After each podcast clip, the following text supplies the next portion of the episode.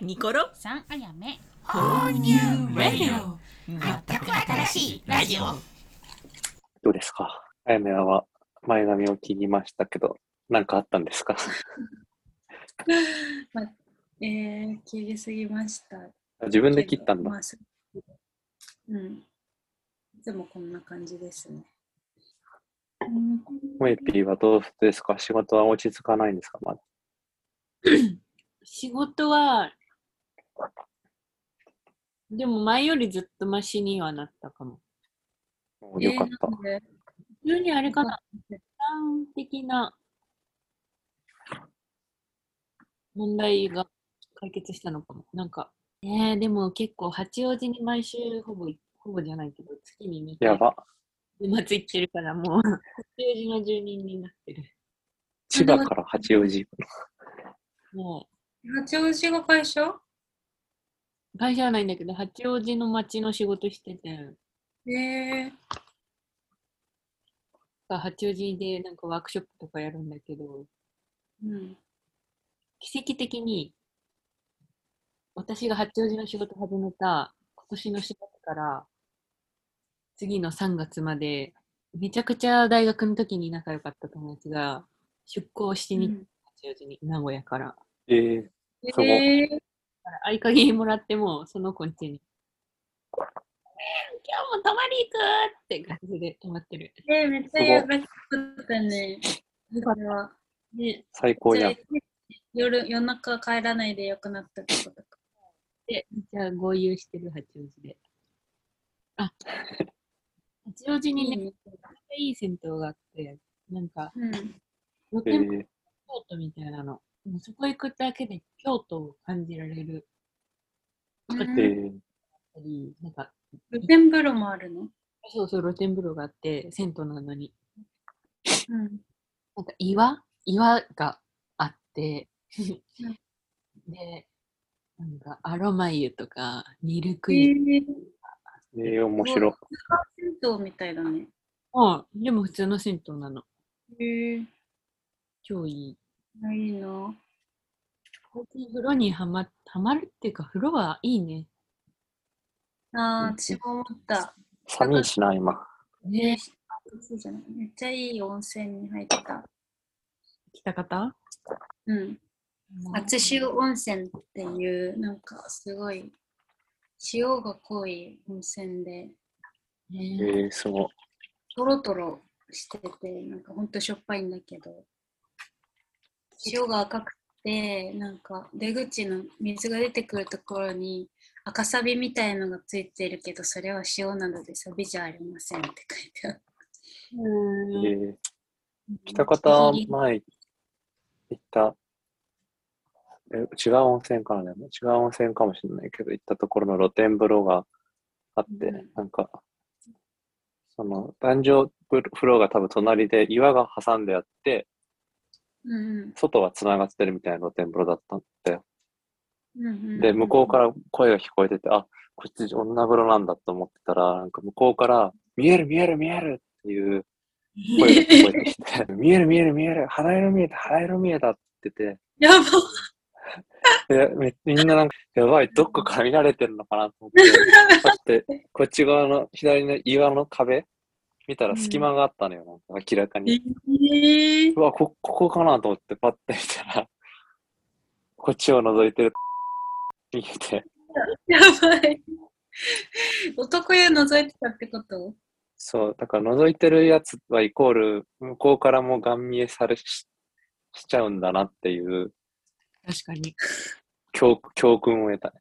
その話は前なんか一回したら、へーとか言って、次来た方行った時に、あの、いつも行ってる温泉行けばいいのに、あ、間違えちゃいましたって言って、その露天風呂に穴が開いてる温泉に間違えたって言って、入って行ったから、あマジ、え、覗くのかな、この人って思ったけど。狙ってんじゃん。ね怖い、それは。疑惑が今日話そうとしてたことがさ、今年のベスト3っていうことだったじゃん。どんなのがあるかなってさっき話してなんだけど、で、僕が今年買って良かったもののね、ランキングに入るなと思ったものの一つに植物、観葉植物があるなとあ思って、あマジそうそれで、私も入れたい。あ、入れたいでしょ？わかるでしょ？やっぱ、その別にさ、科学的な論拠とかは、医学的な論拠がないのかもしれないけど、本当にあるだけで、うん。なんだ、は、は、ハッピー？ハッピーじゃないな、なんだろう。し、うん。充実するし、生活が。なんか豊かになるって言ったらいいのかわかんないけど。で、おせ、あるだけでもいいしさ、お水あげたりするのでもなんかすごいうん落ち着くし。やっうんぱ買ってよかったなって今思った。さらに思った。今日のテーマそれだった。忘れてた。モイピーは？えでもモイピーの部屋もいっぱい観葉植物いるもんね。そうそう。ねでもすごい顕著にわかるね、成長が。なんか、あ成長、うんあ、今完全にこいつ枯れてんなって時、大体私の心も枯れてる。ああ、それあるわ。わかる。気づいたら、あ、うん2、3週間水あげてねえや、みたいな。あー、わかるかも。枯れてったら、それを見て、またちょっと元気なくなっちゃう。それで頑張って一歩込んで、はい、お水あげますってやって元気になってるの見たら、本当に元気になるんだけど、それでも元気にならなかったりとか、ちょっとその水あげる元気も出ないような時だったら、悲しくなる。うんうんなんか、だからドライフラワーってあんま置かん方がいいってああ、よそれはく聞く。うん。死んだものだから。あ、そうなんだ。う。うんん、でもまあ私も雰囲気好きだから置いてるけど、それとは別でうんうん装飾として。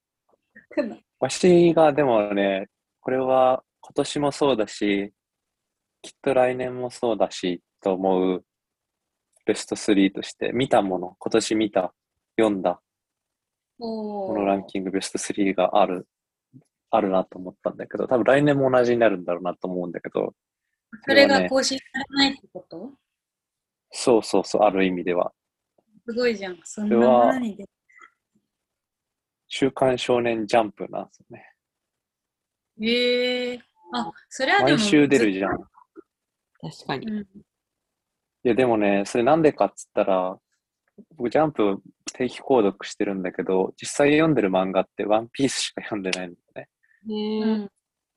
けど、ワンピースが今やばいのよ。そうなんだ。そうなの。すごいのよ。へえいや、なんかもう言われ尽くされてるさ、言葉にしか聞こえないかもしれないけど、ワンピースやべえよ、ワンピース読んでたことないとか、人生半分損してるぜとか言ってるやつさ、何十人も見てきたかもしれないけど、そういうのともう一括りにされても構わんほどにへえ言い言いたくなる。やばい、今。へえ。もちろんさ、単行本だとさ、そのジャンプから20、まあ、10個か、何十話分遅いのよ。単行本で買うとね。ジャンプが最新なのよ。うんうんうん、それをさ、リアルタイムで読める。なんつうんだ？例えば手塚治虫の漫画ってさ、うん今いつでも読めるけどさ、リアルタイムでは追えないじゃん。もう完結して作者も死んでる名作としてしか読めないけど、ワンピースは今その名作が描かれ続けてるっていう時を作者と共に過ごして、それを毎週読める。うん。ってのもすごいし、で、それが今大佳境に来てて、もうし終わりかけなと思うんだけど、ほぼ最終章に入ってるんだけど、うんうん。素晴らしいのよ。だから、きっと来年はまだワンピース続くから、今年読んでよかったものランキングベスト3は、3位、先々週号のジャンプ、2位、先週号のジャンプ、1位、今週号のジャンプです。それはもうずっと変わらないね。終わるまで永遠に。し4年後 ?4 年後かな？去年、なんか、あと5年で終わりますって言ってたから、まだ4年は続くかもしれない。尽きないってすごいなって思う。毎回驚きがあるの？毎回驚きがある。なんかその、特に今、あのさ、ワンピースってなんかよくさ、聞くと思うけど、伏線がすごいっていうじゃん。何十話も前の、何百話の前のことの謎が今明らかになったみたいなのが多い、よく聞くと思うんだけど、その、今1033話なんだけど、今週確か。もう1033話続いてるくせに、今やっと第1話の伏線を回収したりしてるね。へえ。1000話越しの、あ、あれ、こういうことだったんみたいなのが、もう、全部ふ回収し始めてるんだよね。だからもう、い一つの話数の、で、もう3つ4つ、いろんな謎がパパパパパって分かってきて、マジかよっていうことがどんどん起きてる上に、また新たななんか伏線みたいなのも出てくるし、で、だんだん分かってくるね、その謎っていうのが。あ、これが分かったってことは、もしかして、あっちの伏線ってこういうことなんじゃないっていう、あの、予測ができちゃうのよね。何個か。あ、このパターンも考えられる。このパターンも考えられるとか。でうん、いっぱい考察するんだけど、え、どうせこうなんだろうって、どうせこれかこれかこれなんだろうっていう A、B、C を頭の中で考えて、次の週読むと、全然 A、B、C でもない D が出。てきたりねすんのよね。だからうすそのなんか。手品師みたいな、こっちにこう誘導させられてんのよ、小田栄一郎に。こっちをうん予測させようとしてるけど、それは意図的にそっちに誘導してて、実はこっちでしたっていうのが、毎週のようになんか、今あるのよね。へえ。マジでリアルタイムで追ってほしいし。毎週がね、潤うよ、本当に。また月曜日かっていうさ、あの、月曜日、なんじゃ、なんだっけ、マンデーなんちゃら、マンなんちゃらシンドロームかわかんない。サザエさんシンドロームみたいなのさ、よく言われるけどさ、わしは月曜日にジャンプが出るからさ、月曜日が楽しみで毎週仕方ないから、あいいね、そういう習慣があって。でもそれ結構、ポッドキャストであるかも。確かにね、近いかもね。違う、ラジオとポッドキャストで毎日違う番組があってくれるから、見れてる。あああ、確あ、かあるある。見れてとか。うん毎日違うの聞いてるの、毎毎日違うの毎。週？ま、毎あ曜日によって違う。うん。ああ、でもなんかわしさ、ポッドキャスト聞かなくなっあんまり聞かなくなった。全くじゃないけど、あんまり聞かなくなった理由としてさ、あの、普通のラジオで聞く番組がだんだん多くなってきて、それで一週間もう聞くので精一杯になってるかも。霜降り聞いて、オードリー聞いて、フワちゃん聞いてとかさ、オールナイトニッポンをラジコでその週のうちに聞き切ろうと思うと、もう、ポッドキャストはいつでも聞けるから、後でいいやってなっちゃって、全然聞けてなくなっちゃうんうのもあるかも。そういうサブスクとか、テレビじゃないもんメディアってそういう制限がないっていうのが結構効果になったりするんだなって思った、うん今の話。今しか見れないとか、あ、30分で終わりで、次は来週とか、そういうのって、なんかひ、うーん、すごい人間的にいい効果があるんじゃないかなって思う。うんうんなんか例えば一緒に楽しみにしてる人がいて、それぞれが自分の好きな時間に見るんじゃなくて、一緒に見るとか。で、ネットリックスとかだったら、30、1話、2話、3話で続けられるものを1話しか見れないってことで、なんか、だらだらと見続けて、後で後悔することがなくなったりとか、あとなんかそういうふうにリズムができて、あ、月曜日だって思ったりとか、結構そうそういうサブスクで失われたのってあるなーって思った。でも絶対あるな私は今年はね、すごく、まあ、その、ラジオ関係なんだけど、結構笑い、うんお笑い系に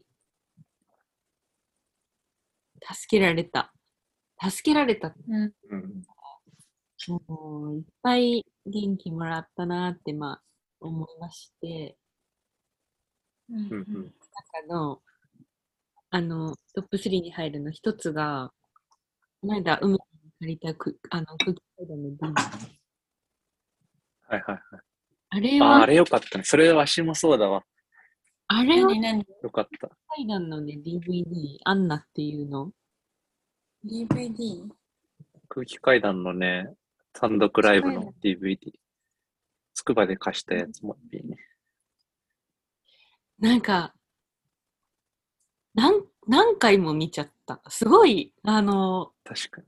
こう、感動さ、感動したし。え、でも何回見ても面白いっていいね。しかもそのさ、コントがいっぱいあるんだよ。何個か、6個か7個か忘れたけど、何個かあるんだけど、それが、その別々の世界の話じゃなくて、なんか、最終的に一個の世界の話だったっていうのがわかるんだよね。うんそれこそ伏線回収みたいな感じなんだよ。最後のところが。うん。あんま言うとあれなんだけど、なんかそれがすごい、一本映画見たみたいな。い一うん映画っていうかな、一本、い一つの街に自分が、ここに住んでたみたいな、なんか、感覚にうん、当事者とみたいな感じになるっつうか、素晴らしかったわ。さっきの撤回するは私が、わしが見た今年もの見たものランキングトップ3の2位は、空気階段のラジオで、3位が先週のジャンプで、今週のジャンプが1位です。それをさワン、ワンピースがすごいっていうのを聞いてて、あ、空気階段もこんだけすごいんだっていうので、今、比較対象ができてる。同じ空気階段より超えるってことだもんね、1位だから。ね、でも近いかもしれない、響いてるポイントとして、なんか、うわ、これ、繋がってくるんだ、みたいな。ここでって、うんうんうん。こういう作り方ってできるんだ、なんか、お話、物語、語りって、なんか、素晴らしいか、すごかった。うんあとさ、空気階段それは同意しました。うん。いい、すっごいいいなって思うのが、なんか、う嘘がないっていうか、なんか高みじゃない。うん。すごいこう、日々を生きる人々をそのまま描いて、で、それで、うん。すごくこう、演じるのが上手じゃん。うん、うん。この間、空気階段の雑誌とかを読んでたんだけど、モグラが、この競馬とかでめちゃくちゃ負けた、何百何百万とかうん。何百万負けたときに、あの普通だったら、あの普通のね、一般的な監督だったら大泣きする演技で終わらせると思うけど、なんか実際そんなに負けたときに、泣くなんてことはしないダサいからみたいな。ううんんに行くとか、風俗に行って、この悲しみを晴らすみたいなのを言ってたのが、すごくね、そのコントにも反映されてるなって思って、こうん、うん。う、その世界を知らないんだけど、めちゃくちゃリアリティに溢れてるなっていう。うんラジオ好きがそうすごいラジオに投稿するみたいなネタが最後にあるんだけどね。ああ。なんか、あのさ、ラジオに投稿が読まれた時の表情の機微一つにとっても、すごくこう、刺さる。すごいなんか刺さる。刺さった。それが良かった。うんわかるな。なんか全てが絶妙に絡み合ってる。すごく。それが、モエピー何位だったの？まあ、じゃあこれを、3位。おおーおーえっと、見た気になる2位、1位。それ超えてくんだもんね。1位はダントツ。2位はうん、違うジャンルでいくかな。選定基準は一緒。はいはい。うん元気くれたってことね。うん。と、リアリティ。うんあ。これはね、はい。ちなみに優しい系です。2位はルルルルルルルルルルルドゥン。えっと、二つあるんですけど、安西丸店と、なんかこの間ね、シスシスコさんっていうおばあちゃんがいて、うん。っていう人の展示見たんだけど、まあ、そその二い。つ、聞いたことあるな。あのー、友本シスコさんは、50歳とか60歳とかになってから絵を描き始めたただの一般人のおばあちゃん。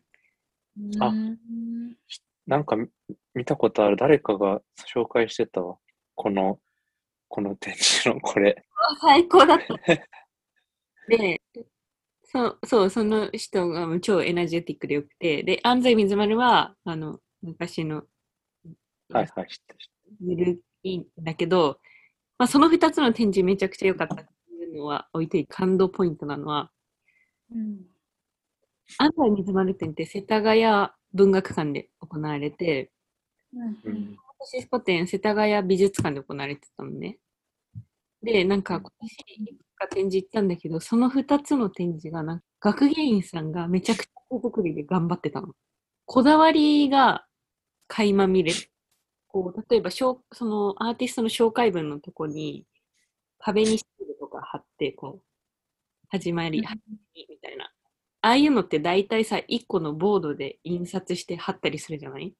安西うんとかって、一文字一文字シールで貼ってたの。すっごい長い文章を。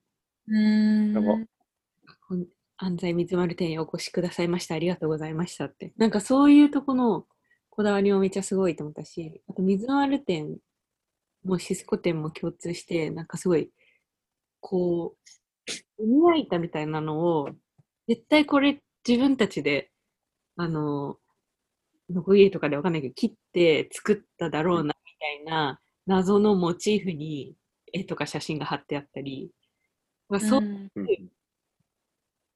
努力努力賞か、努力賞っていうか、その、この展示をいかによく見せるためにこうするみたいなのがすごいうん。感じられて、なんかその空間にいたのがすごいハッピーだったっていうのが、うん。世田谷美術館と世田谷文学館で、この世田谷の学芸員は 頑張り屋さんなのかなみたいな思った。す。ごいうん。頑張り屋さんかが学芸、学芸員免許保持者じゃあして、ならではの視点だね。すごいあマジで学芸員免許持ってるの？そうなんよ。ええそれはすごい。いやーでもさ、だって行ってごらんよ、森美術館に。なんか、森美術館に行くわけじゃないけどさ、なんか、そう、すごいこう、金がかかってるような感じ。う金んうんうんかけてってか、すごい綺麗に見せて、もちろんその呼んでるアーティストも、あの、他より高い人とか、手手作り感に結構刺うん。さる。一年だったかも。うん。誰とか、のりとかの、別に綺麗に貼ってないとこが見えたとしても、なんかいい、いいっていうか、うんうんうんうん。なんかその応援したい気持ちとかでも本当にアーティストのことが好きでみんなに見てほしいっていう思いでいろいろ宣伝頑張ってたりとか、そうそうそう。うん、あと結リア構ルなんだね、それも。そう、なんかグッズが何、グッズに何を売ってるかみたいなのもすごい出る気が、うん学芸員さんの。あ、それも学芸員さんがやるやつなんだ。グッズとかも。いいんじゃないかな。まあアイディアとか出してると思うけど、うんはいはいそうそのシスコさんの展示とか、木綿の缶バッジとか売ってたの。その缶バッジやえー、国産の布を使った、そのその木綿がさ、シスコの絵に合うから、それにした。うんなんかそう、うん。心意気とかこだわりがすごくいいなって思う。うんいいね。ここで前半戦は終了で、えっ、と、ロスタイム1分ですね。前半、温泉、えっ、と、植物、漫画、ポッドキャスト、展示とか様々なジャンルでベスト3が出てきたんですけど、そういえば、この間、あの、3人のグループ LINE で話してて、一回3人で、あのこ公開じゃない直接収録の時に行った稲毛のあの美味しいピザ屋さんペルテというピザ屋さんがあってそこもベスト3食べ物ランキングに入るねなんて 話をしましたで後半も、えっと、ベスト3の続きということでよければ聞いてください。